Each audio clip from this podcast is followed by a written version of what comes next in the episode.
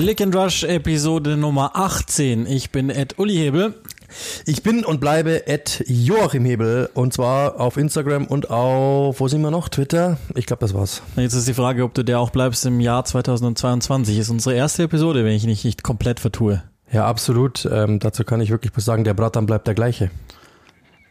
Ich wollte eigentlich, dass du jetzt keinen Quatsch erzählst, sondern unseren Hörerinnen und Hörern erstmal ein schönes und gesundes 2022 wünschst. Das wünsche ich dir selbstverständlich auch, aber du hast es natürlich für Unfug missbraucht. Absolut, so kennt man mich. So kennt man ihn, oder?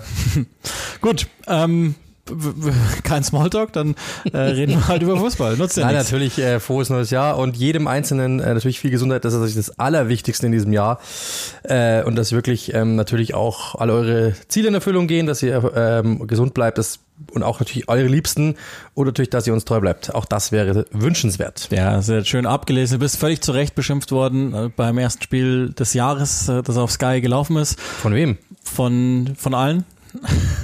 Egal, wie du entschieden hast, jeder hatte Gründe, dich zu beschimpfen. Ach so. Lass uns, diesmal sind wir cleverer, diesmal machen wir es andersrum. Wir gehen mit den stärkeren Themen rein und schauen dann hinten nach, was wir noch so nach und nach so abtröpfeln lassen können. Aber es gibt natürlich ein, zwei alles überschattende Themen, und es ist mal wieder so, dass England schon ganz früh im Jahr, nämlich jetzt beim ersten möglichen Zeitpunkt, die Schiedsrichter wie soll man sagen, beschimpft hat oder sich zumindest mal über die Qualität gefragt hat, ganz laut. Und der Grund ist natürlich das Spiel Arsenal gegen Manchester City, das lange Zeit so aussieht, als wäre Arsenal auf der Siegerstraße, um mal das floskelhaft zu benennen.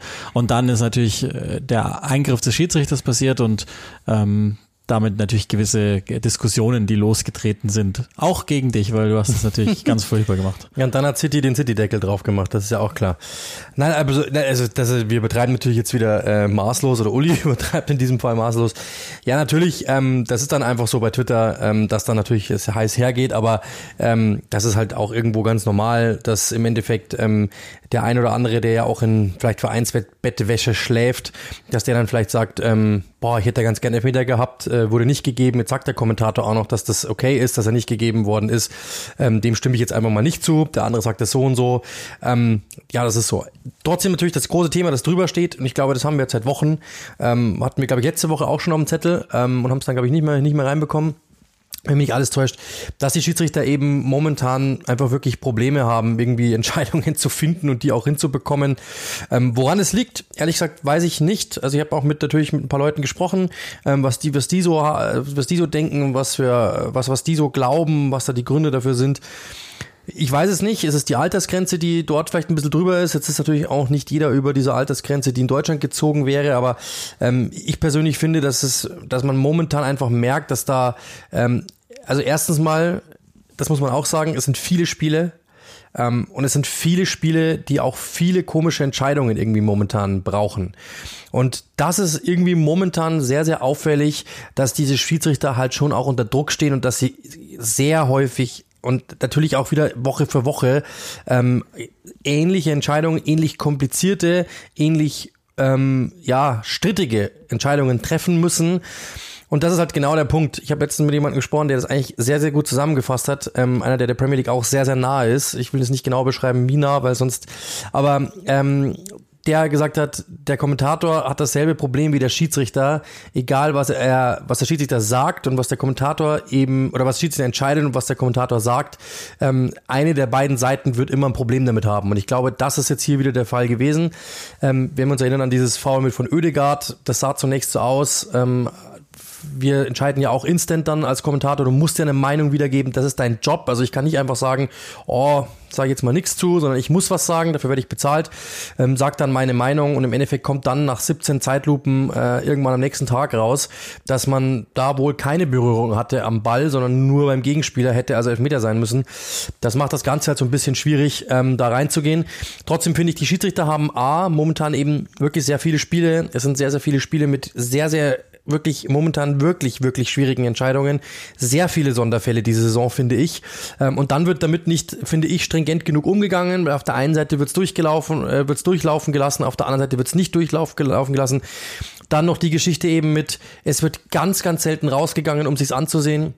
sondern es wird entschieden, wirklich dort von den VARs oder von den Video Assistant Referees, und das macht's halt wirklich dann schwierig, irgendwie für den Fan oder auch natürlich für uns, die damit arbeiten, noch einen Durchblick zu haben, was wird gerade entschieden, warum wird's gerade entschieden, wer entscheidet jetzt und wer hat das letzte Wort, wer wird überstimmt. Ich finde, das macht's so schwierig, dass da keine Stringenz nach wie vor drin ist, um zu erkennen, macht das jetzt gerade Sinn oder macht's irgendwie keinen Sinn, das finde ich. Also bei dieser angesprochenen Szene da jetzt potenziell Oedegaard, der hätte einen Elfmeter kriegen müssen. Ich glaube in der ersten Hälfte oder Strafstoß heißt es ja richtig, wenn wir schon in der ordentlichen Terminologie sind. Das kreide ich meinen Studenten und Studentinnen auch immer an, aber ja auch mal genau. Dann okay, aber nur, also das ist ja immer so dieses Märchen, ja, der hat den Ball gespielt, ja, aber das heißt ja nicht, dass deswegen alles in Ordnung ist oder andersrum, wenn er den Ball nicht spielt, dass es deswegen in jedem Fall so ist, sondern also wenn der kurz den Ball antrifft, bevor er ihm mit der Faust ins Gesicht haut, dann ist es auch eine Tätlichkeit, aber was soll der Käse? Das verstehe ich zum einen sowieso immer nicht und zum anderen, und das ist dann auch nochmal bei den, also insbesondere bei der Szene, da haben wir auch gestern uns schon drüber unterhalten. Und ich werde mitnichten Regisseure, mit denen ich zusammenarbeite, in irgendeiner Weise vor die Füße treten oder so, werde ich nicht machen. Aber in dem Fall können wir es ja tun, weil es die englischen Kollegen waren und die das hoffentlich nicht mitkriegen werden.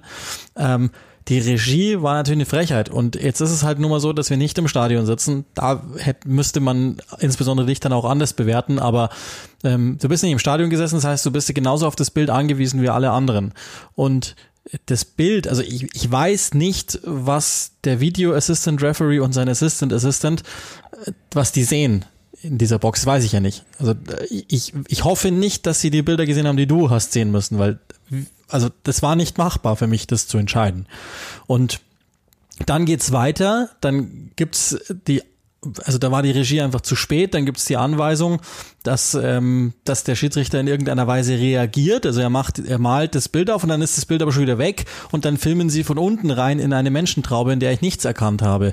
Und ja, dann kann ich immer schön sagen, klassische Wer-wird-Millionär-Situation, ich hätte die 500.000 Euro Frage auch beantwortet auf der Couch, kann schon sein, aber wenn du da bist, dann hast du ja ein paar tausend andere Dinge noch zu tun, und in diesem speziellen Ding, also das ist jetzt nicht für alles, aber das sagt mir auch nochmal, also ich bin zum Beispiel, ich mag das gar nicht, ich brauche nicht, dass der Videoschiedsrichter nach draußen geht in die Review Area, sondern da soll ihm nach bestem Wissen und Gewissen der Kollege das sagen. Jetzt würden natürlich Schiedsrichter argumentieren, naja gut, der Hauptschiedsrichter hat eine gewisse Linie und der muss schon selber entscheiden dürfen, wie er es dann macht oder nicht macht, aber ich meine, der Videoschiedsrichter sagt ja eh nur bei einer krassen Fehlentscheidung ja oder nein, und das war aus meiner Sicht der Unsinn an der Sache. Das war keine krasse Fehlentscheidung, und das dann zu overrulen, das habe ich nicht verstanden in der Szene, sondern ich war auch bei dir.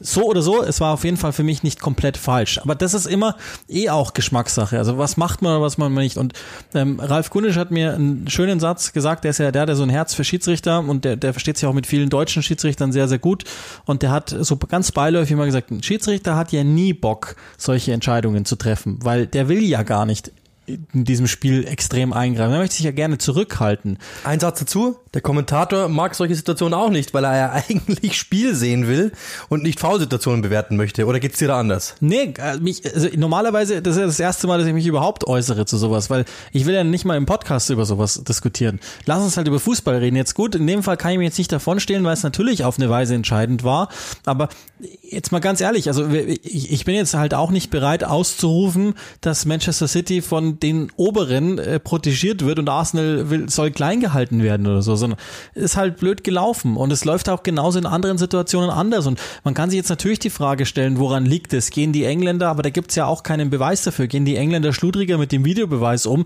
Die Bilder, also das muss man mal sagen, das, was die Schiedsrichter jetzt machen, das weiß ich nicht, aber was wir bekommen an Transparenz über die Bilder, die den Video Assistant Referees gezeigt werden. Ich nehme an, dass es nicht die sind, die wir sehen, weil wenn das so ist, dann ist es eine Frechheit. In jedem Fall ist es für Fans wahnsinnig untransparent, finde ich, zu sehen, was jetzt gerade entschieden wird. In Deutschland gibt es ja zumindest auch das, vielleicht, ich weiß nicht, ob man es erzählen darf, ich mache es jetzt aber, in der Bundesliga gibt es ein Tool, wo Kommentatoren, Kommentatorinnen sehen, dass etwas im VAR überprüft wird und dann auch was überprüft wird. Und notfalls halt auch mehrere Sachen. Also es kann ja mal sein, man schaut bei einer Torerzielung abseits ja, nein, zu einem zweiten Zeitpunkt abseits ja, nein, und dann gibt's nochmal Foul ja, nein. Und wenn natürlich vorher abseits gewesen wäre, dann müssen wir uns ja über das Foul nicht mehr unterhalten, weil dann ist es abseits, wenn es in einer Spielsituation war. So. Und das ist alles in England halt nicht gegeben. Und das ist komisch und vielleicht liegt es auch daran, dass die Engländer nicht richtig warm damit werden. Ist es an der Interpretation? Das glaube ich eigentlich nicht. Dann gibt es ja in Deutschland das Schiedsrichterlimit. Das ist ja jetzt gerade nochmal extrem diskutiert worden, weil Manuel Gräfe in Rente gezwungen wurde sozusagen. In England ist es ja aufgehoben, aber es gibt dann ab 48 jährliche Tests, denen sich die Schiedsrichter unterziehen müssen. Ich finde das eigentlich gar nicht so blöd, weil, also wenn alles stimmt, ist doch egal, welchen Alters der ist. Ich glaube jetzt auch nicht, dass es daran liegt, sondern das muss ja irgendwie, also ich weiß auch nicht, ob, also ich finde jetzt, also ich wäre jetzt auch nicht bereit, bei diesem Spiel Arsenal gegen Manchester City die ganz große Krise jetzt herzurufen oder so, weil es war jetzt auch nicht voll falsch. Also hätte ich dir zum Beispiel dieses Foulspiel hingezeigt, und das ist ja auch bei uns so, da können wir uns auch gar nicht frei machen.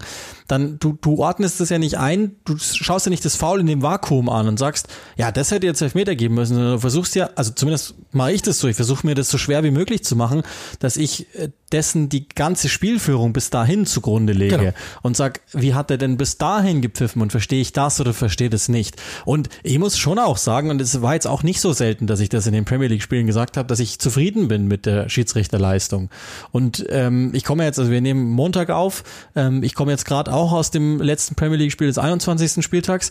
Ich glaube, ich habe keinen Satz über Mike Dean verloren, weil er echt unauffällig war, insbesondere für seine Verhältnisse. Und es sind natürlich die negativen Beispiele überwiegen immer, aber es ist jetzt auch nicht, also vielleicht will ich mich auch einfach nur nie mit dem ganzen Zeugs beschäftigen, aber ich finde jetzt auch nicht, dass es die Apokalypse nahe ist oder so. Ja, das Ding ist, das muss man schon auch mal sagen. Also wir Kommentatoren kommen natürlich aus einer anderen Schiene als der Fan. Wenn du als Fan da sitzt und du hast ein Trikot von, nehmen wir mal in dem Fall Arsenal, ja, und du sitzt da und es gibt einen Elfmeter gegen dich gepfiffen, dann schreist du natürlich auf und sagst, das kann nicht wahr sein, wie kann der diesen Elfmeter gegen uns pfeifen? Wäre dasselbe Foul auf der anderen Seite passiert, ein City-Spieler hätte das begangen, dann hättest du wahrscheinlich gesagt, ja, das muss der jetzt, wir müssen den Elfmeter bekommen. Oder wer jetzt ein Arsenal-Spiel gemacht, sagst du natürlich, ich will diesen Elfmeter nicht bekommen. Das ist ja klar, dass man da natürlich irgendwo befangen ist. Wir Kommentatoren kommen natürlich aus einer anderen Riege, wir müssen ja irgendwie das große Ganze im Auge behalten, wir müssen sagen, ist, wie du es eben gerade gesagt hast, ist es gerechtfertigt im Spielverlauf her, ist es gerechtfertigt, gab es auf der anderen Seite schon mal eine Situation, die nicht bewertet worden ist, weil man immer glaubt, natürlich gibt es diese Konzessionsentscheidung nicht, aber man hat ja schon das Gefühl, dass man manchmal so, den hat er doch auf der anderen Seite, hat er doch den Ellbogencheck geahndet, da nicht und so. Man denkt natürlich immer so ein bisschen mit. Das heißt, wir sind natürlich komplett dort erstmal raus und dementsprechend sage ich auch, ich persönlich, wenn ich es entscheiden dürfte, ja, natürlich, mein Job ist es, mich hinzustellen und zu sagen, das war jetzt Elfmeter, meiner Meinung, weil so und so.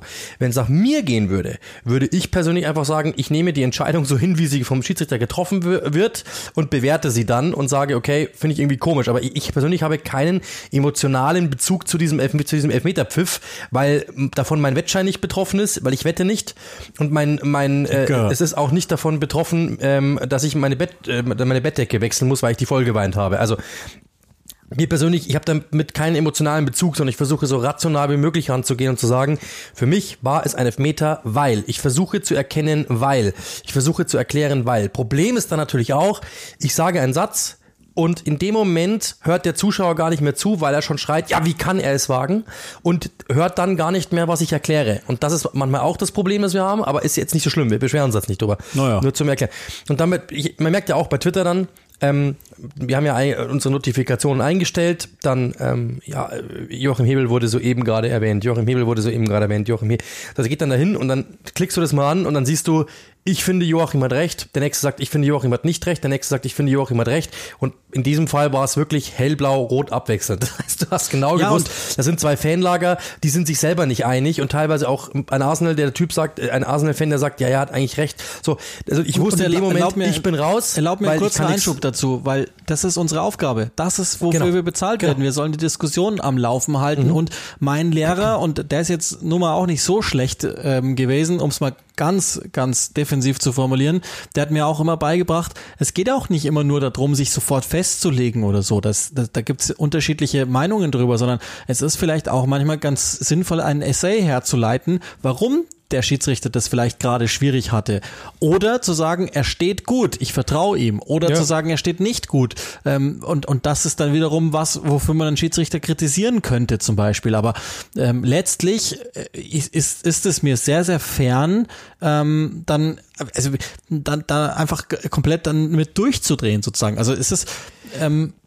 Du kannst es ja eh nicht ändern. Das ist ja der Punkt, den ich dann immer habe. Und wir haben halt auch keine Agenda. Also das müssen halt auch da draußen alle verstehen, weil selbst wenn du jetzt ein übertriebener, das muss ich mir schon reindenken, wenn du jetzt ein übertriebener City-Fan wärst und du hättest das gut geredet, ja, wen interessiert denn das, was wir da drüber sagen in England? Also jetzt in dem speziellen Fall sowieso nochmal, okay, gut, jetzt können wir drüber sagen, in der Bundesliga wird es vielleicht dann schon irgendwie einen Unterschied machen, weil es dann viele Leute hören und das ist halt nun mal das ist der Grund, legende Kommentar oder so, aber wen interessiert denn das überhaupt? Ja, vor allem, also meine Konklusion war ja, also wenn man, das ist ja auch das Problem, dass manchmal dann die Zuschauer oder dass die Leute, die sich beschweren, die Zuschauer ich will jetzt nicht sagen alle, aber die Leute, die sich da beschweren, dass die manchmal dann einfach auch das Große und Ganze gar nicht im Blick haben. Weil das Ding ist ja, meine Konklusion war, ich hätte beide nicht gegeben. Von welcher Mannschaft soll ich jetzt Fan sein? Von City oder von Arsenal oder Also den einen hätte Arsenal bekommen müssen, den anderen City. Also insofern, für mich waren beides keine Elfmeter. Ich habe dann sogar noch gesagt, wenn der eine keiner ist, ist der andere keiner. Für mich sind beide keine. Auf Deutsch gesagt, mir ist es persönlich egal. Also ich hätte beide nicht gegeben, weil ich beide nicht krass genug fand. Ich finde, beim zweiten, um da mal hinzugehen, Granit Xhaka zieht den Fuß weg, will den Kontakt aus dem Weg gehen, irgendwo muss er das Bein ja noch hintun, er kann es nicht aus seinem Körper rausdrücken, das geht nicht. Dann lässt sich Bernardo Silva fallen, dumm ist dann natürlich, dass er im Fallen noch das Trikot greift von Bernardo Silva, während der aber schon zu Boden geht. Das heißt, dieses Trikotziehen ist natürlich, wenn ich jetzt einfach hinschreibe, Trikotziehen im Strafraum ist Elfmeter oder Strafstoß, wie du es gesagt hast. Dann magst du recht haben formell. Für mich ist aber ein Trikotziehen, wenn du am Boden liegst und ich ziehe dir am Trikot, ist es dann gelb? Wenn ich dich einfach nur wieder, also so war es für mich ja, der ging ja schon zu Boden, der wollte nicht mehr Fußball spielen, der konnte nicht mehr Fußball spielen, der war schon am Fallen und er packt ihn noch im Trikot so quasi, Junge, bleib stehen. Das ist für mich keine Foul-Bewegung, sondern für mich, wenn in meinem Sinn, wie ich Fußball verstehe, wäre es Trikotziehen dann zu ahnden, wenn ich dich damit behindere, weiter Fußball zu spielen. Der wollte aber schon nicht mehr Fußball spielen. Und er konnte auch schon gar nicht mehr Fußball spielen. Damit hätte ich das natürlich als dumm rausgerechnet und hätte ihm gesagt, du beim nächsten Mal lässt du die Finger weg, wenn der fällt. Aber ich kann verstehen, wo dein Punkt ist, weil natürlich, du wolltest dem nur zeigen, Junge, das ist zu viel. Aber im Grunde genommen waren für mich beide Situationen keine Elfmeter. Ganz einfach. Und das ist halt der Punkt. Ich finde, wenn du den einen gibst, dann musst du auch den anderen geben. Das ist meine Konklusion. Das finde ich ist bei den Referees in dieser Saison, und dann sind wir wirklich bei dem Punkt, das ist in dieser Saison bei den Referees bei mir eben etwas, was ich sehr, sehr stark bemängle, dass du ab und zu mal Situationen hast, Ellbogen ins Gesicht, es gibt nichts. Und dann gibt es irgendwo einen Trikotzupfen und du gibst gelb. Und damit habe ich ein Problem. Dasselbe Spiel war bei Tottenham gegen Liverpool. Harry Kane, der an der Mittellinie ein stark gesundheitsgefährdendes Foul sich leistet, sieht dafür gar nichts. Und später sieht Andy Robertson die rote Karte dafür, dass er eine ähnliche Situation macht, die für mich aber vielleicht sogar ein bisschen weicher zu bewerten war, wenn auch nur 3%, aber es war ein bisschen weniger. Und dafür gibt es klar Rot. Und das ist dann der Punkt, wo ich wirklich sage, das verstehe ich nicht. Das ist manchmal etwas, wo ich mir denke, die Schiedsrichter sind manchmal so wie ein Computerspiel gepolt, dass wirklich nur auf eine Situation geblickt wird, das ist jetzt rot, Punkt aus, und die nächste Situation wird neu bewertet, und als wäre es ein neuer Schiedsrichter, der von der ganzen Geschichte noch nichts mitbekommen hat. Und das ist das, was mir gerade momentan sehr, sehr stark auffällt, dass die Schiedsrichter irgendwie, glaube ich, selbst ihre Linie vergessen. Das wirkt wirklich so wie so ein Goldfisch, der gegens Glas schwimmt und nach 8 Sekunden das gleiche wieder macht, weil er sich denkt, was? Ich habe gar nicht gewusst, dass da ein Glas ist. Das ist das, was ich irgendwie nicht verstehe momentan, wo ich irgendwie ein Problem damit habe, dass die Schiedsrichter einfach ihre Linie nicht klar deutlich machen. Und trotzdem eignet sich das Spiel trotzdem nicht. Also ich meine, die gelb-rote Karte, hätten wir jetzt über glatt-rot gesprochen bei Gabriel, das wäre mir auch zu hart gewesen, aber andererseits auch saudumm. Aber dass es eine zweite gelbe Karte gibt, das ist halt einfach alleine seine Schuld. Die erste ist seine Schuld, genau. Und die zweite ist seine Schuld. Und wenn du die erste bekommen hast und du holst dir die zweite auch noch, dann ist es noch mehr deine Schuld. Und klar, das ist ein Reifeprozess, den er auch durchmacht, aber deswegen, also das ist jetzt, dieses Spiel war ganz sicherlich nicht komplett mies geschießt. Ich habe aber auch das Gefühl, und das ist das muss man ja auch mal sagen, es gibt halt auch viele Leute da draußen, die, und auch bei uns auch, also auch intern, ne, branchenintern, und es soll jetzt kein Kommentatoren-Podcast werden, wir wollen sich nicht damit langweilen oder so, aber es ist ja vielleicht mal ganz sinnvoll, das zu machen, wenn wir schon so zusammensitzen und halt auch von Erfahrungen diskutieren, aber es gibt halt auch Kollegen, die einfach irgendwie Schiedsrichter per se scheiße finden, und das soll halt, also das ist gar nicht mein Ansinnen, und es gibt da draußen ja auch welche, die nur drauf warten und sagen, ja, der Schiedsrichter und der VAR ist nix und so. Also ich habe auch schon mehrfach geäußert, und dabei bleibe ich auch, vielleicht bin ich auch ein Gestriger deswegen. Ich finde den VAR auch nicht toll, obwohl ich die Vorzüge auf intellektueller Weise verstehe, aber mein Herz wird trotzdem nicht warm damit. Ja, auf der anderen Seite, ich meine, das muss man schon auch sagen, wenn halt jemand einen Millimeter im Abseits steht, und ja, du kannst es ihm nachweisen. Ich kenne ja die Argumente, das soll jetzt auch keine grundlegende Diskussion werden. Ja, genau. Ich will nur dahin mit meinem Punkt, dass ich sage, ich bin jetzt auch kein großer Fan davon. Ja, klar. Nur, ich mag einfach, also ich mag eh nie über diese ganzen Schiedsrichterzeugs diskutieren. Jetzt haben wir es gemacht, gut, dann sei es auch wieder geschehen, weil es echt einen krassen Aufschrei gegeben hat, aber ich sehe nicht die große Krise, die alle immer sehen. Vielleicht will ich es ja auch nicht sehen, keine Ahnung, aber das tue ich nicht. Auch nicht in England. Nope. Ja, so ist es. Ja, wie gesagt, aber die Krise sehe ich jetzt auch nicht, aber es ist schon irgendwie auffällig, dass es halt einfach, also A, viele komische Situationen gibt, momentan, die häufen sich wirklich fast in jedem Spiel, hast du irgendwas, wo du drüber streiten kannst. Und damit sind wir, glaube ich, beim springenden Punkt, das, glaube ich, ganz gut abbindet. Wenn wir schon drüber streiten können, und jetzt sitzen wir zwei hier und können drüber streiten, jetzt sitzen da draußen Tausende, die sich anschauen und können drüber streiten, Millionen, die das ansehen und sich drüber streiten, und da muss einer das entscheiden. Also der tut mir schon wirklich leid, das muss man schon sagen. Und dann sitzen wir da und müssen dann auch noch unseren Senf dazu geben und müssen innerhalb von 3 Sekunden ein Urteil fällen. Es ist halt für alle dann einfach, es ist für alle einfach nicht einfach. Also um das mal so zu sagen. Und ja, das ist dann schon eine Schwierigkeit, finde ich. Und der Schiedsrichter möchte ich nicht sein, ehrlich gesagt. Gerade in solchen Situationen, du siehst es nicht hundertprozentig, du hast erstmal keine, das muss man auch sagen, du hast erstmal keine Wiederholung, sondern du musst es einfach nur aus der Spieldynamik heraus entscheiden. Und deswegen wäre wahrscheinlich meine Tendenz, wenn ich Schiedsrichter wäre, ich würde bei jedem Quatsch Strafstoß geben, um dann sagen zu können, ich gehe raus und schaue es mir an. Oder? Das wäre doch wahrscheinlich dann deine Tendenz. Ja. Also ja, lass uns einfach das Thema so schnell wie möglich verlassen. Absolut. Es gibt ja noch ein paar andere brennende Themen. Und manchmal gibt es auch solche Sachen, die werden, glaube ich, auch nur für unseren Podcast gemacht. Und das zählt dazu. Habt ihr logischerweise alle mitbekommen, alle haben schon ihren Senf dazugegeben, außer wir. Und deswegen kommen wir jetzt dran. Romelu Lukaku hat ein Interview gegeben bei den Kollegen von Sky Italia und hat sich da, ich lasse es mal unbewertet, hat sich da geäußert, und daraufhin ist er also nicht autorisiert, wohlgemerkt, vom FC Chelsea, und ist daraufhin gegen Liverpool nicht im Kader gestanden. Ich glaube, das kann man tatsächlich zusammenzählen. Es ist ja so, Thomas Tuchel ist darauf angesprochen worden, hat das dann erklärt, dass es heiß geworden ist und dass sie sich darüber unterhalten wollen und dass er auch mit Romelu Lukaku sprechen will, hat aber auch vorher mit anderen gesprochen. Das erörtern wir jetzt der Reihe nach gleich. Aber genau, vielleicht mal das Interview, das dem zugrunde liegt, und die Bewertung der Aussagen. Das ist jetzt mal das Erste, was wir, glaube ich, zu tun haben. Und dann können wir darauf eingehen, was hat Thomas Tuchel gesagt, was hat Thomas Tuchel getan und wie geht's jetzt weiter. Aber in erster Linie schwierig. Müssen wir mal sagen, was Romelu Lukaku gesagt hat. Und da gab es natürlich jetzt nicht, das ganze Interview war jetzt nicht vollständiger Zündstoff, aber zum Beispiel die Aussage sinngemäß, die ich jetzt mal vorlese: Physisch geht es mir gut, ich bin nur nicht glücklich mit der Situation, aber das ist normal. Ich hoffe von ganzem Herzen, dass ich zu Inter zurückkehre, aber nicht am Ende meiner Karriere, sondern wenn ich noch gut genug bin, um weitere Titel zu gewinnen. Das sind die Aussagen, die, glaube ich, am allermeisten. Noch mehr.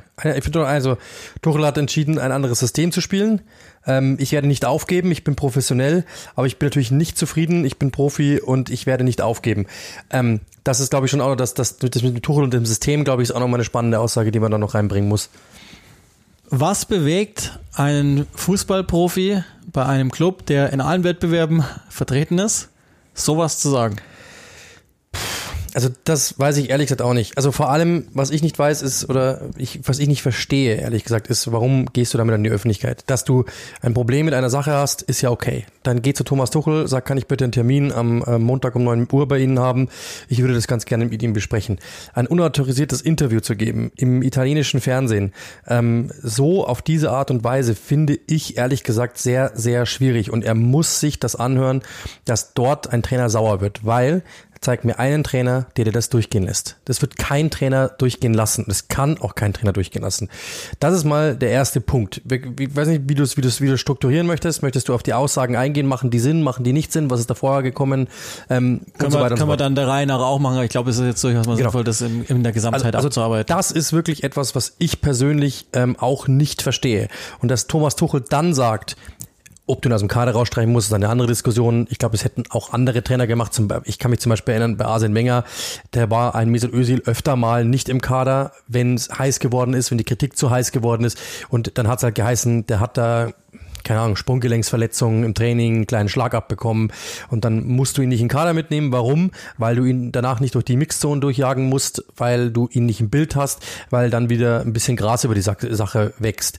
Dass du das dann noch ansprichst, ist dann wieder eine andere Geschichte, aber ich glaube, Tuchel ist halt einfach so straight, der sagt es dann, wie es ist. Ja, und nicht ganz nur, einfach. Also das vielleicht, dann machen wir das, haben wir es gleich, dann ist diese Kuh gar nicht erst aufs Eis geführt worden.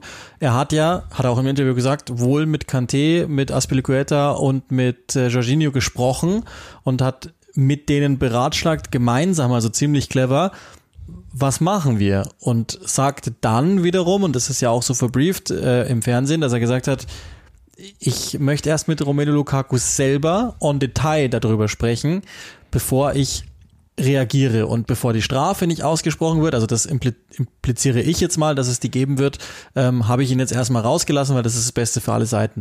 Und ich finde, diese Art von Deeskalation hat Tuchel ziemlich clever gemacht. Erinner dich mal an Thomas Tuchel von vor 8 Jahren. Da wäre das voll explodiert. Mhm. Hat er clever gemacht, finde ich. Also dann machen wir das gleich direkt, aber ändert natürlich nichts an den grundsätzlichen Aussagen, die zu dem Zeitpunkt kommen, an dem ich es auch noch nicht mal verstehe. Also würde der jetzt ein halbes Jahr auf der Bank gegammelt haben. Ja. Dann hätte ich gesagt, na gut, dann muss er sich mal Luft verschaffen. Und selbst dann wäre die Art und Weise echt noch asozial gewesen, weil nicht nur, dass Tuchel sauer auf ihn ist, sondern jeder Mannschaftskollege muss auch auf den sauer sein, finde ich. Weil das ist ja wie ein Kindergartenkind, das sagt, nein, will ich aber nicht mehr mit dir spielen. Wo? Also wenn du dich kritisch äußerst, ja gut. Vor nach 2,5 Jahren kannst du so ein Interview geben. Ja, auch selbst wenn er der Meinung gewesen wäre, das System ist nicht so, wie es ihm gefällt, und er hätte das geäußert, dann wäre das in unserer heutigen Welt auch ein Thema gewesen, dann hätte ich gesagt, na gut, das muss bitte drin sein. Und wir wissen ja nicht, ob er es nicht Tuchel vorher auch schon intern gesagt hat, wissen wir ja nicht. Da ist ja Tuchel erstaunlicherweise auch nie danach gefragt worden. Das implizieren halt einfach alle, dass es wohl vorher nicht passiert ist und dass er sich einfach ins Fernsehen setzt. Das denke ich nicht, da ist ja kein Depp. Also im Gegenteil, der ist ja hochintelligent. Und der wusste ziemlich genau, was er da tut, das macht es ja noch viel schlimmer.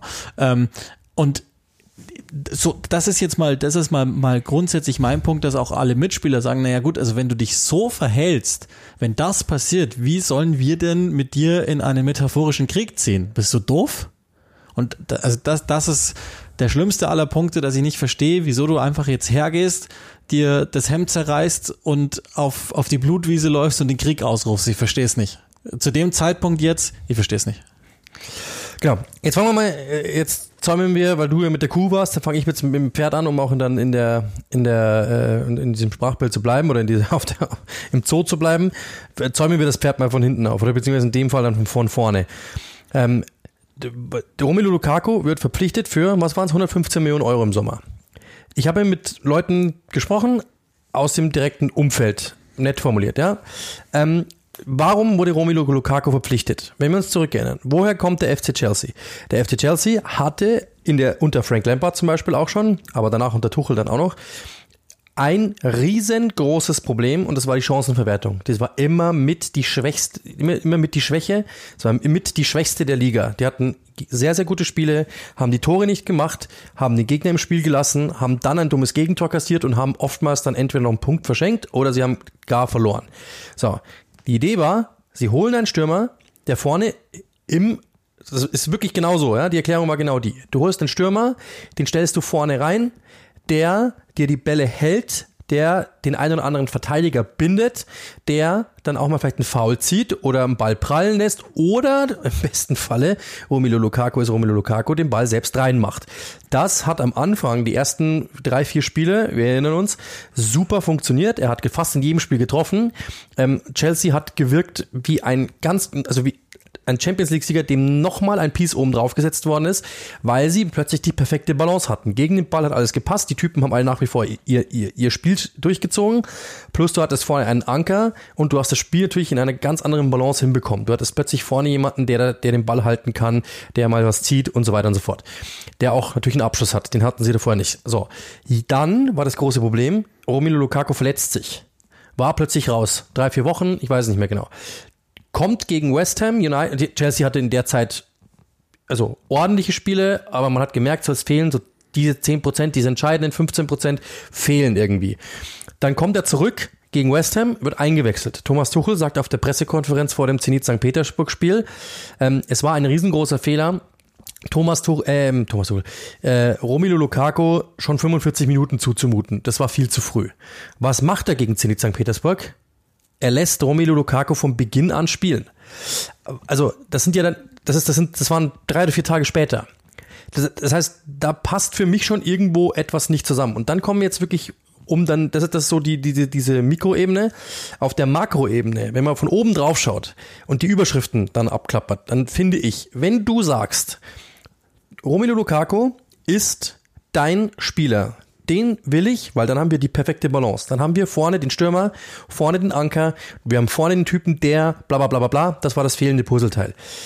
Wenn du das machst und den dafür holst, so viel Geld ausgibst, dein einziger Neuzugang richtig und du hast diesen Spieler und dann kommt von Lukaku die Aussage, Thomas Tuchel hat sich entschieden, ein anderes System zu spielen, dann wird es für mich irgendwo schwierig aufzulösen, weil entweder das hat am Anfang nicht gestimmt mit diesem, wir wollten Lukaku als, das ist das System und sie sind scheinbar jetzt davon abgewandt und gehen in eine andere Richtung. Oder Romelu Lukaku ist vielleicht, wie er sagt, doch noch nicht so physisch fit, dass er das noch nicht kann und dass Tuchel momentan noch einen anderen Weg einschlagen muss. Oder eben, es war nie der Weg, den sie eigentlich gehen wollten und Lukaku wurde irgendwie, also es gibt mehrere Fragezeichen dort drin. Es passt für mich nicht viel zusammen. Entweder du sagst, das ist der Typ, den wollen wir vorne setzen. Lukaku sagt, die wollen mich momentan nicht setzen. Lukaku sagt auch, er ist fit, er spielt aber nicht, also denke ich mal, er ist nicht fit. Das sind 3 Stränge, die sich irgendwo beißen. Das sind nicht lineare Stränge, die irgendwo zusammenlaufen und man sagt, perfekt, jetzt läuft's wieder, sondern du hast irgendwo in jedem ein Fragezeichen, weil der andere das widerlegt. Und da wird's für mich irgendwo schwierig aufzulösen, wer, wann, wo, wie, weshalb, warum. Ich vermute, es war der Plan, ihn so spielen zu lassen. Tuchel sagt aber, momentan ist er noch nicht fit genug. Lukaku kommt zu der Conclusio, ich bin fit, er will mich einfach nur nicht spielen lassen und deswegen ändert er das System ab. Und da, glaube ich, müsste sich wirklich einfach an den Tisch gesetzt werden, was ja jetzt passiert, und einfach mal miteinander gesprochen werden. Die Überschrift, und dann bin ich auch fertig, ist aber diese Friede, Freude, Eierkuchen-Mentalität, die bei Chelsea herrschte. Ja, es geht alles mit Tuchel, wird alles perfekt. Oder jetzt ist mit Tuchel alles perfekt. Wir haben ja darüber gesprochen, dass da auch schon Probleme geben könnte. Aber dieses mit Tuchel ist jetzt alles perfekt, das ist nicht eingetreten, sondern es ist eigentlich doch schneller wieder laut, als wir alle dachten. Und das, was wir davor gewarnt haben, da ist schon auch Feuerpotenzial, glaube ich, ist momentan schon entzündet worden. Ja, und das stellt diese Aussage, die es ja gegeben hat, ich glaube in das Sportbild von Tuchel vor circa 2 Monaten, als ich gesagt habe, es ist halt viel, viel leichter sinngemäß Lukaku zu trainieren als Neymar oder Mbappé, ist halt vielleicht dann auch gar nicht so, weil halt dein Stürmer einfach hergegangen ist und sich entschieden hat, jetzt pisse ich hier mal in den Mittelkreis. Und also letztlich ist es nicht viel mehr. Also ich finde, so wie du es erklärt hast, Lukaku sieht nicht fit aus. Finde ich auch. Dass logischerweise dieser Spieler ist ja fast einzigartig in der Fußballwelt, dass wenn er nicht spielt, dass du dann dein System umstellen musst, noch dazu, weil du diesen Typen ja also nicht mal in einer Light-Version im Kader hast, noch nicht mal in einer Zero-Version sozusagen im Kader hast, musstest du ja umstellen. Du hattest Havertz, ein komplett anderer Spielertyp mit ganz anderen Stärken. Logischerweise hat es dein Spiel verändert und ich habe das auch mal in einem Spiel gesagt, vielleicht sogar so, dass man irgendwie gedacht hat, naja, sie sind nicht ganz so leicht ausrechenbar. Du weißt ja, was Lukaku tut. Du kriegst es trotzdem nicht verteidigt, aber du weißt ja, was er tut. Und die sind natürlich auf eine Weise unausrechenbarer geworden. Jetzt könnte man natürlich auch sagen, so richtig gut läuft es jetzt auch nicht, wenn er nicht spielt. Okay, das ist noch gar nicht Gegenstand, also hätte er das so verargumentiert, dann okay, dann hätte ich das noch verstanden. Aber das ist ja noch nicht mal Gegenstand der Diskussion gewesen oder seiner einseitig mit sich selbst geführten Diskussion. Und jetzt muss man sich auch nochmal fragen, und da glaube ich nämlich, dass er einfach sich selbst und seiner Emotionalität auf den Leim gegangen ist. Nochmal, dieser Typ, der spricht 8 Sprachen, glaube ich, und es ist einer der intelligentesten Typen, die so rumlaufen. Und Lukaku. Und der hat aber einen Track Record in diesen Sachen. Das ist nicht das erste Mal, dass der unehrenhaft ist vielleicht ein großes Wort, aber zumindest ungeliebt aus einem Verein scheidet. Und es war bei Inter jetzt auch nicht so, dass er da gerne geblieben wäre oder so, sondern der hat schon auch klar gemacht, dass er gerne gehen würde. Ja, der trifft überall, aber es ist jetzt nicht so, dass die Massen ihn verehren oder so. Und er hat auch schon, also ich erinnere mich zum Beispiel an Players Tribune mal, der gibt schon auch was von sich. Also der traut sich schon auch zu, eine gewisse Meinung zu haben und die verargumentiert er auch, das ist alles fein. Aber wir müssen uns vergegenwärtigen, das ist jetzt nicht so, dass er sich überlegt hat, jetzt gehe ich da hin und mache alles kaputt oder so und macht es in einem zum Beispiel bei Players Tribune, ja, hätte er machen können, sondern er macht es bei Sky Sport Italia. Bedeutet, ich glaube, der wollte einfach den Interfans schmeicheln und sagen, es war eine nette Zeit, weil er da ja auch verbrannte Erde hinterlassen hat. Ist ja so. Und stattdessen kommt was bei rum, vielleicht auch vom Interviewer geschickt gemacht. Das Interview selber verstehe ich leider nicht, deswegen kann ich das nicht einordnen, aber scheinbar sprichst du nicht so viele Sprachen, weil du nicht so intelligent bist. Genau. Und deswegen bin ich auch viel beliebter als Romelu Lukaku in all den ehemaligen Vereinen, die ich hatte. Und das ist, und dann glaube ich, hat er sich vielleicht halt einfach einen zu viel gegönnt und vergessen, dass er in der Welt lebt, in der er lebt. Aber was halt Begleiterscheinung dessen ist, also auf der einen Seite würde ich mir als Verein auch denken, Alter, jetzt, du kommst hier zu uns in ein komplett funktionierendes Team, wir sind Champions League Sieger geworden in einem Jahr und du glaubst, für dich ist das alles irrelevant, Nummer 1. Nummer 2 ist, du bindest Thomas Tuchel dieses Problem an, das er jetzt hat und jetzt muss er reagieren. Er ist zum ersten Mal in seiner gesamten Chelsea-Amtszeit gezwungen, wirklich dazwischen zu hauen. Muss er jetzt. Das erwartet man, glaube ich, von ihm. Und er kann nur verlieren. Tuchel kann eigentlich, er macht's super klug, wie ich finde, aber an sich kann er ja nur verlieren in der ganzen Sache. Und wofür, dass ein Spieler jetzt einen Monat lang ein paar weniger Minuten gesehen hat, die er aus meiner Sicht zu Recht nicht gesehen hat. Und die Saison ist so lang und jetzt sind sie erstmal raus aus dem Meisterschaftsrennen, in Anführungszeichen, mal gucken, aber dann halt in der Champions League. Warum? Also wenn ich mir das Interview durchlese, wir haben ja gerade vorher nochmal gesagt, hey, hast du ja zu mir gesagt, komm, wir suchen die Zitate nochmal raus, um die auch wiedergeben zu können. Wenn ich das so lese, also entweder er ist kackendreist, oder er ist nicht so intelligent, wie du es darstellst. Weil das sind schon wirklich Aussagen, die kannst du so nicht treffen, finde ich. Weil, wir nehmen es mal so, du kommst zu Sky, bist ja vor dieser Saison dahin gewechselt und sagst dann in dem ersten Interview, dass du irgendwo gibst, ich würde euch ganz gern zu meinem alten Sender wieder zurück.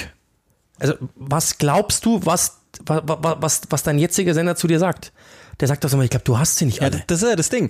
Du hast diese sie nicht Situation alle. Ist doch, weder würde Tuchel sagen, du hast recht, genau, klar, noch sagen die Mitspieler, ja, er hat recht. Und selbst wenn du nur sagst, theoretisch. Und noch sagt Inter, ja, dann holen wir ihn jetzt zurück, weil die haben ihn ja aus dem Grund abgegeben. Und wenn es nur wegen dem Geld war, aber warum?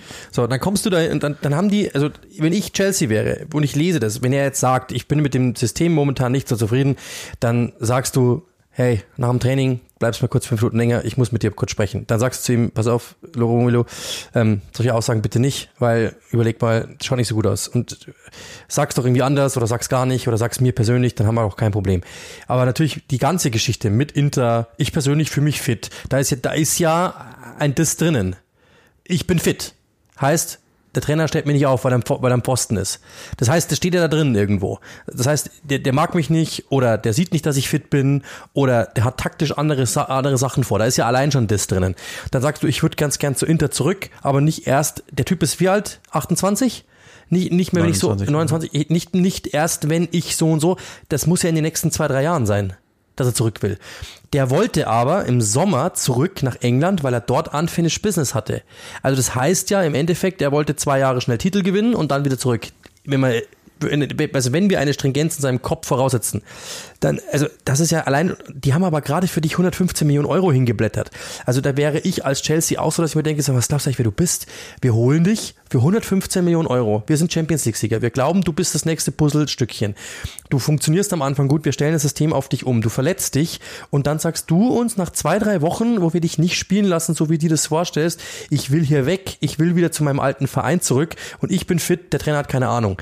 Also das ist ja wirklich ein Affront gegen das ganze System, das da momentan gerade stattfindet. Ja, und auch bankrott für dich selber, weil klar, du ja deinen Mitstreitenden sagst, ey, ich bin es eigentlich auch gar nicht wert, weil ich mache Stress, wenn es läuft. Und das ist ja genau der Punkt. Mach das nach 2,5 Jahren, wenn du irgendwie sagst so, hey, ich habe hier, stellen wir uns mal vor, diese beiden Intersaisons, die er hatte, die wären schon gewesen bei Chelsea. Ja, der hat 25 Tore gemacht, 8 Vorlagen, keine Ahnung, wie viel es waren, ist ja egal.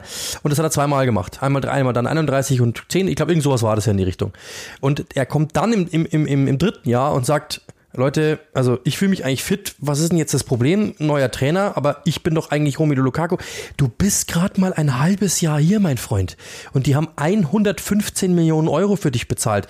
Das Ding ist immer, man kann immer sagen, dass man eben sich hinstellt und sagt, ja, ich bin ja hier eigentlich da, also ich krieg von denen Geld, aber ich habe was von denen zu erwarten, trotzdem noch. Nein, die haben für das Geld etwas von dir zu erwarten. Du bist Fußballprofi. Du musst dich anbieten im Training. Ja, du kriegst dein Geld so oder so, aber du musst dich anbieten im Training, du musst dich anbieten durch Leistungen und wenn der Trainer aber sich entscheidet, dich nicht aufzustellen, das ist, dafür kriegst du dein Geld. Ich mag das überhaupt nicht, dass man sagt, die Spieler, die müssen, das ist ja sowas wie Schmerzensgeld oder sowas, das ist überhaupt nicht so, aber dir muss klar sein, dass wenn du Mannschaftssport betreibst, dass du Teil einer Mannschaft bist. Und wenn der Trainer entscheidet, dass du heute nicht in der ersten Elf stehst, dann musst du das akzeptieren. Ganz einfach, das ist der Punkt. Und du bist gerade mal ein halbes Jahr da. Wer bist du denn? Also als ich zum Beispiel zu Sky gekommen bin, das ist ein ganz gutes Beispiel, als ich zu Sky gekommen bin zum Beispiel, wusste ich auch, ich werde nicht mit Arsenal gegen Manchester City starten. Das wusste ich. Sondern, und selbst wenn ich für mich bedacht hätte, boah, ich bin ja so toll, ich kann das, ich bin so cool, dann habe ich trotzdem erstmal den Ball flach zu halten und mir das zu erarbeiten. Ganz einfach. Und diesen Status hat er einfach noch nicht gewährleistet, weil, ja, Romelu Lukaku hat die ersten 4 Spiele, glaube ich, 3 Tore gemacht oder irgend sowas in die Richtung, aber er hat dann auch jetzt ein paar Spiele lang nicht getroffen und hat auch nicht gut ausgesehen. Und es war doch schon vor der Verletzung so, dass er nicht mehr getroffen hat. Ja, nicht viele Spiele, aber es waren ein paar. Also das ist jetzt nicht so, als wäre der ein Sure-Shot gewesen und hätte à la Inter Mailand da in jedem Spiel fast getroffen, sondern er hat sich auch angreifbar gemacht durch die Leistungen. Und warum sollte Tuchel dann sagen, ich setze den trotzdem? Also ja, und er hat Varianten. Und vor allen Dingen, also die haben 115 Millionen für den bezahlt und entgegen Einschätzungen von Leuten, die sich als Premier League Experten ausgeben, die sagen, er war die dritte Wahl, ist natürlich vollkommener Bullshit, war er nicht. Und er war die erste Wahl und er war von Anfang an das, was sie haben wollten. Und Thomas Tuchel ist viel zu intelligent, als dass er dieses Invest einfach so verbrennt, indem er sagt, nö, du lass ihn nicht spielen. Ihr seht ja mal alleine an der Personalie Arrizabalaga, wie sehr auch das Board von Chelsea drum bemüht war, nicht einfach Geld zu verbrennen. Wenn wir jetzt nur mal den reinen Geldwert nennen, alleine daran seht ihr, dass das auch Chelsea nicht lange sich angeguckt hätte, ohne dass Marina Granovskaya nicht zumindest mal Tuchel gefragt hätte am Telefon, du, wie ist es eigentlich mit Romelu Lukaku, hast du es noch vor? Und dann wird Tuchel ihr wahrscheinlich dasselbe gesagt haben, die reden ja, ne? Also der wird ihr wahrscheinlich auch gesagt haben, ja, aber im Moment passt's gerade nicht. Aber dass der wieder spielt, ich meine, schau dir mal Thomas Tuchel an, seit er da ist. Der benutzt ja den ganzen Kader. Es war ja nie jemand, nicht mal Marcos Alonso war länger in der Hundehütte, sondern er hat immer gespielt. Und dann spielt er halt im Zweifel nur in Anführungszeichen im EFL Cup. Ja, mein Gott, dann macht er halt da wieder seine 2 Tore, holt sich das Selbstvertrauen und kommt zurück. Also ich habe zu keinem Zeitpunkt Zweifel gehabt, dass die den benutzen. Und was jetzt passiert ist, und vielleicht ist mir das auch scheißegal, vielleicht ist das Profifußball mehrheitlich egal. Ich will das jetzt auch gar nicht bewerten, ob man nicht vielleicht einfach das als Arbeitsstelle sehen muss, aber dieser romantisch angemalte Wechsel, der es gewesen ist, zurück zu Chelsea und ich habe hier noch was zu beweisen und ich wollte ja hier eigentlich immer mal gut sein, das war ja immer meine Nummer 1 in England und bla bla. Also den können wir uns jetzt spätestens in die Haare schmieren, weil wenn es jetzt noch was wird, dann wird es einfach nur noch eine Geschäftsbeziehung. Mehr ist es nicht mehr.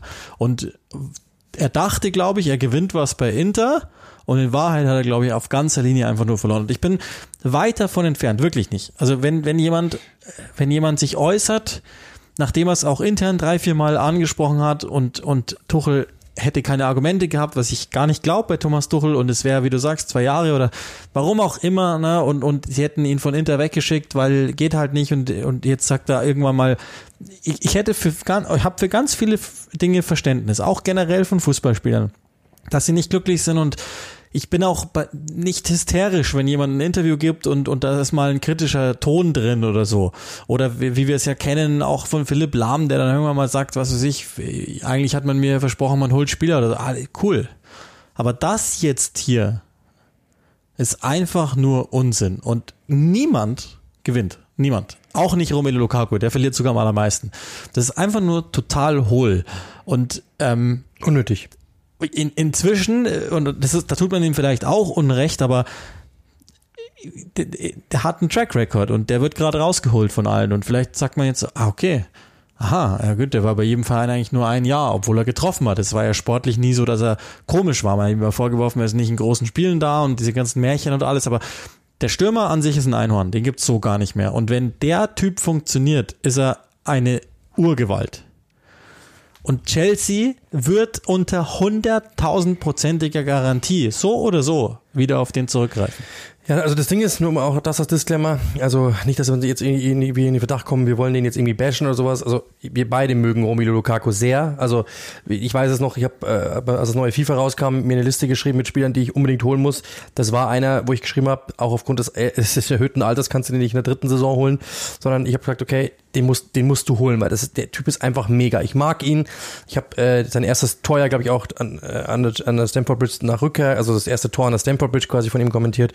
Und das war ein Moment, wo ich wirklich dachte, das ist ein geiler Moment. Also das ist ein cooler Typ. Ich mag den.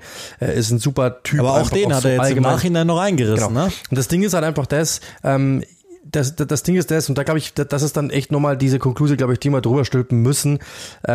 Es ist bei Chelsea, das muss man halt wirklich, sagen, es läuft momentan nicht, und man merkt schon wieder so dieses, ich habe mal aufgeschrieben, den Satz, habe ich auch im Spiel mal gesagt, es ist ein ganz anderes Chelsea, weil es nicht mehr so Grüppchen sind, weil es nicht mehr so Einzel-Ich-AGs sind, die mal da ein Interview lancieren, die mal da was machen, wo man merkt irgendwie, der hat das gemacht, sondern es wirkte an einem Strang gezogen.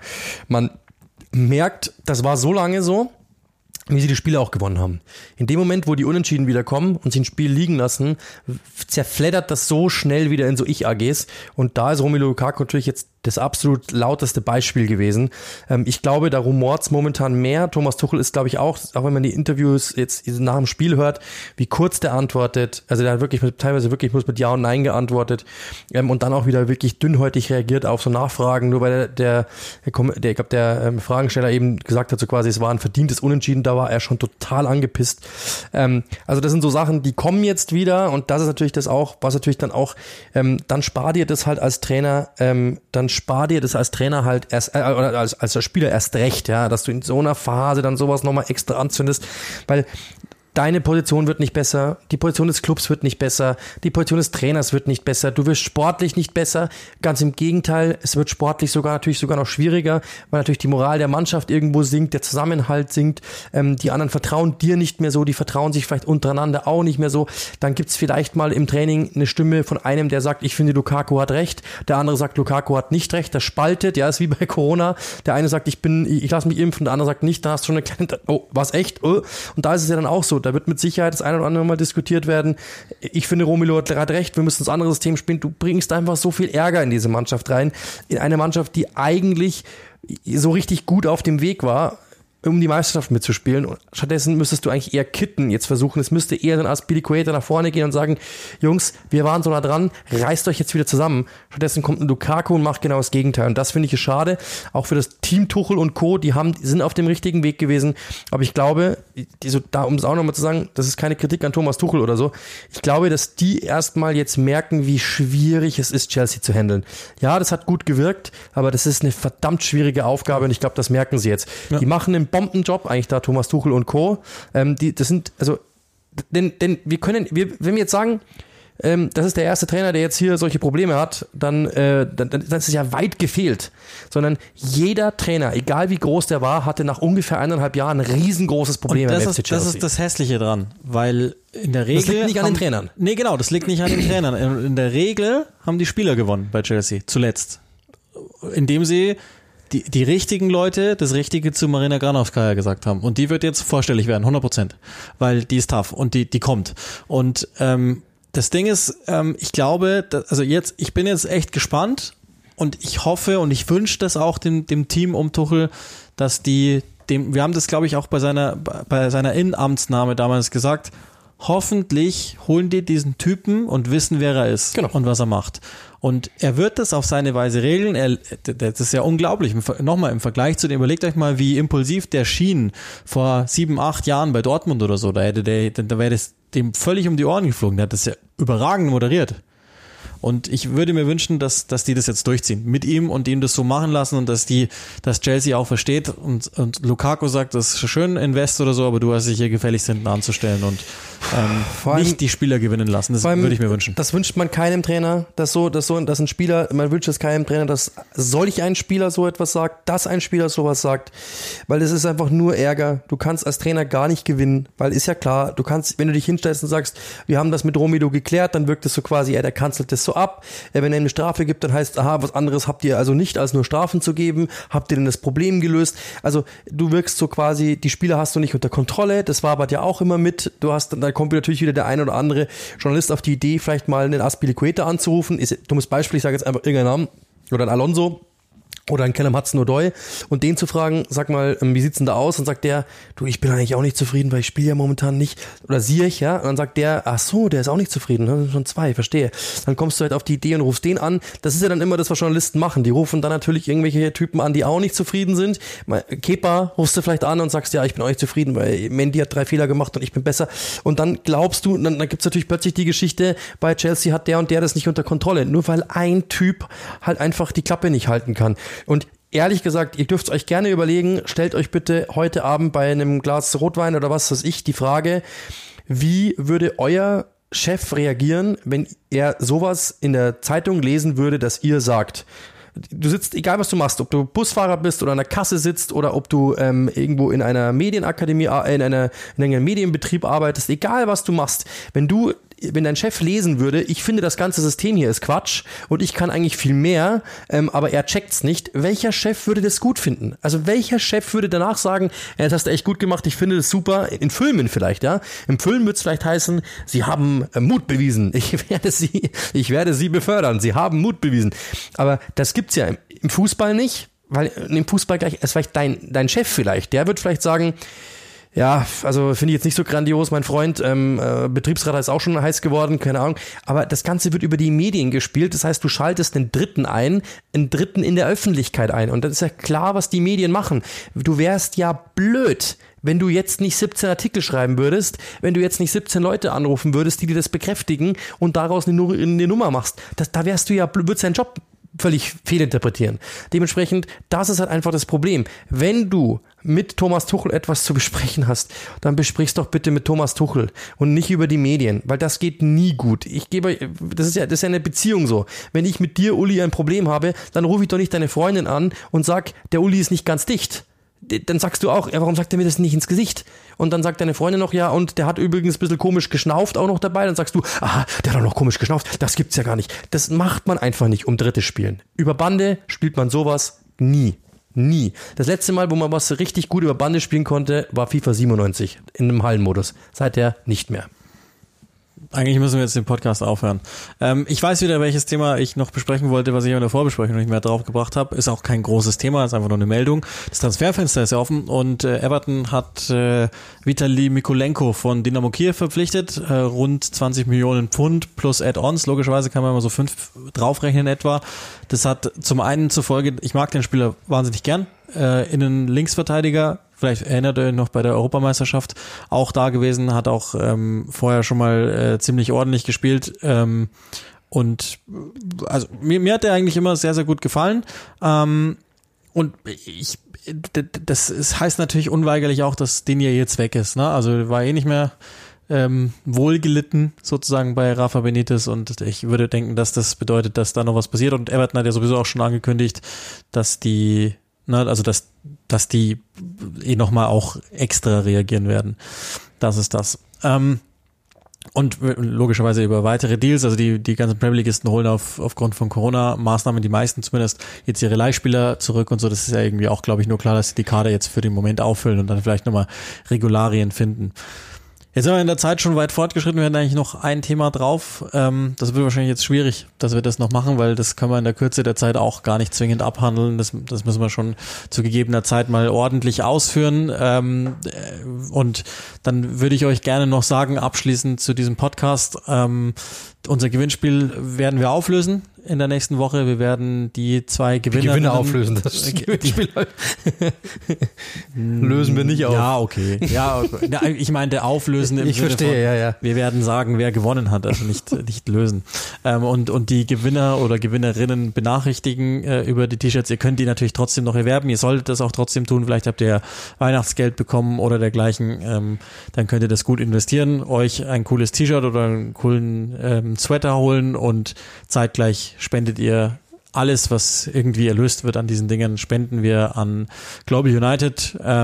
Je nachdem, was zusammenkommt, werden wir dann auch demnächst mal wirklich on Detail erklären, wo es hingeht. Es geht nach Südafrika, das haben wir euch ja schon gesagt, zu einem ehemaligen Profiboxer, der da einfach für Kinder sorgt und Schulkinder versorgt mit Essen. Also geht's wirklich um die absolut elementaren Dinge des Lebens, und was dann genau damit gemacht wird, das werden wir euch dann mitteilen, wenn wir mal ungefähr einen Überblick haben, was dann jetzt letztlich so reingekommen ist. Könnt ihr aber nach wie vor euch zulegen auf kleinigkeit.de, dann geht ihr auf Collabs im Reiter oben und dann seht ihr schon Click and Rush, und alles, was mit BLM markiert ist, könnt ihr dann entsprechend da reingehen lassen. Wir haben schon ein paar Fotos bekommen von euch, die Sachen tragen, die sie cool finden. Gerne mehr davon, da freuen wir uns über jeden einzelnen oder über jedes einzelne Bild. Das wäre der richtige Artikel gewesen, und ihr kriegt auch immer mindestens einen Dank nochmal nach, weil es tatsächlich so ist, dass wir uns sehr darüber freuen und dass die Aktion einfach cool ist, und wer auch immer das dann auch öffentlich nochmal teilen will, das ist, glaube ich, in dem Fall keine Werbung oder so, sondern das ist, glaube ich, einfach nur für die gute Sache, und das sorgt dafür, dass vielleicht manche Leute darauf aufmerksam werden, die jetzt vielleicht auch nicht zwingend den Podcast hören, das muss ja auch alles gar nicht sein, und trotzdem können wir ein paar gute Sachen tun und gleichzeitig cool aussehen.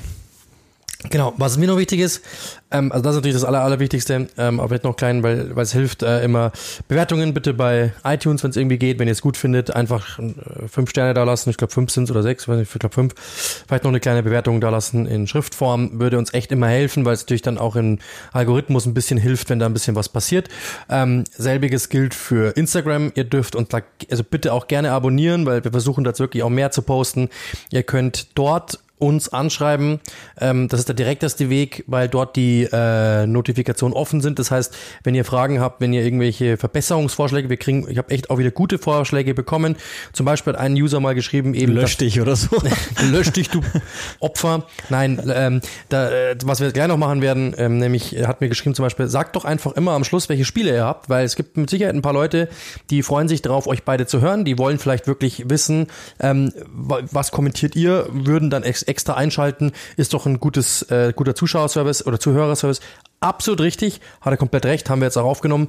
Dementsprechend, da könnt ihr uns gerne auch schreiben und bitte folgen, da auch dasselbe nämlich, denn auch da, wenn ihr irgendwie kommentiert, Bilder kommentieren und so weiter und so fort, auch das hilft dem Algorithmus, um uns größer werden zu lassen, was wir natürlich wollen, und dementsprechend, das wäre noch unser Anliegen. Aber insgesamt vielen, vielen Dank natürlich nochmal, dann können wir damit abbinden. Frohes neues Jahr, wirklich gesund bleiben, hoffen, dass eure Liebsten auch wirklich gesund bleiben, durchbeißen. Wir hoffen, dass natürlich Spiele stattfinden können, wenn es sinnvoll ist. Ansonsten ist die Situation momentan so, wie es ist. Trotzdem natürlich, dass ihr das erreicht, was ihr wollt. Am besten natürlich mit uns im Ohr, wenn ihr auf dem Weg dorthin seid, an eurer Arbeitsstelle, wo ihr erreichen wollt, was ihr erreichen wollt. Vielleicht dann auf der Fahrt uns hören, damit wir euch motivieren, wie man es nicht macht. Genau, und dann fange ich auch schon an zu sagen, was mein nächstes Spiel ist. Ich habe jetzt ein bisschen frei. Also ich glaube, es werden jetzt Spiele nachgeholt. Dort, glaube ich, müssen wir dynamisch bleiben, weil so um den 11.01. rum, glaube ich, werden die ersten Spiele nachgeholt. Es kann sein, dass da bei mir ja, glaube ich, 4 oder 5 Spiele schon ausgefallen sind, dass da was kommt. Ansonsten steige ich wieder ein am 14.01. mit dem M23-Derby Brighton gegen Crystal Palace. Und danach am nächsten Tag gleich Aston Villa gegen Manchester United. Das wären jetzt meine ersten Spiele. Newcastle Southampton zum Beispiel ist ausgefallen. United gegen Brighton ist ausgefallen, Burnley Watford ist ausgefallen, Brentford gegen Man United ist ausgefallen und Burnley gegen Tottenham ist ausgefallen. Also ich hätte da noch 5 auf der Halde, falls die irgendwie kommen würden, aber das wäre dann auf Zuruf. Ja, mein Ersatzspiel ist terminiert, soweit ich das verstanden habe. Ich weiß aber noch nicht komplett sicher, dass ich das auch mache, aber wird wahrscheinlich so sein. Wäre dann am 12. Ich glaube Norwich gegen West Ham. Verliert er auch so ein bisschen den Überblick und dann, aber da hören wir uns ja nochmal vorher. Können wir das auch gerne nochmal sagen. Und dann am 15. bin ich auch wieder im Einsatz, aber das machen wir dann alles, wenn es soweit ist, damit ihr dann auch wieder in Ruhe reinkommt. Jetzt gibt's ja dann erstmal eine Premier League Pause, aber an Themen mangelt es uns nicht, das kann man euch schon mal sagen. Wir haben so viel jetzt auf Halde gelegt, was ja auch normal war, ist klar. Jetzt, das ist ja die Phase, in der wir jetzt quasi enden langsam, der eigentlich die coolste ist im ganzen Jahr. Und so war es ja auch. Also, er hat sich ja so viel überschlagen und plötzlich ist Manchester City 10 Punkte vorne dran. Und da wird dann nochmal das Zuhörerservice, weil natürlich die Frage ist, bleiben wir in der Players Break drauf?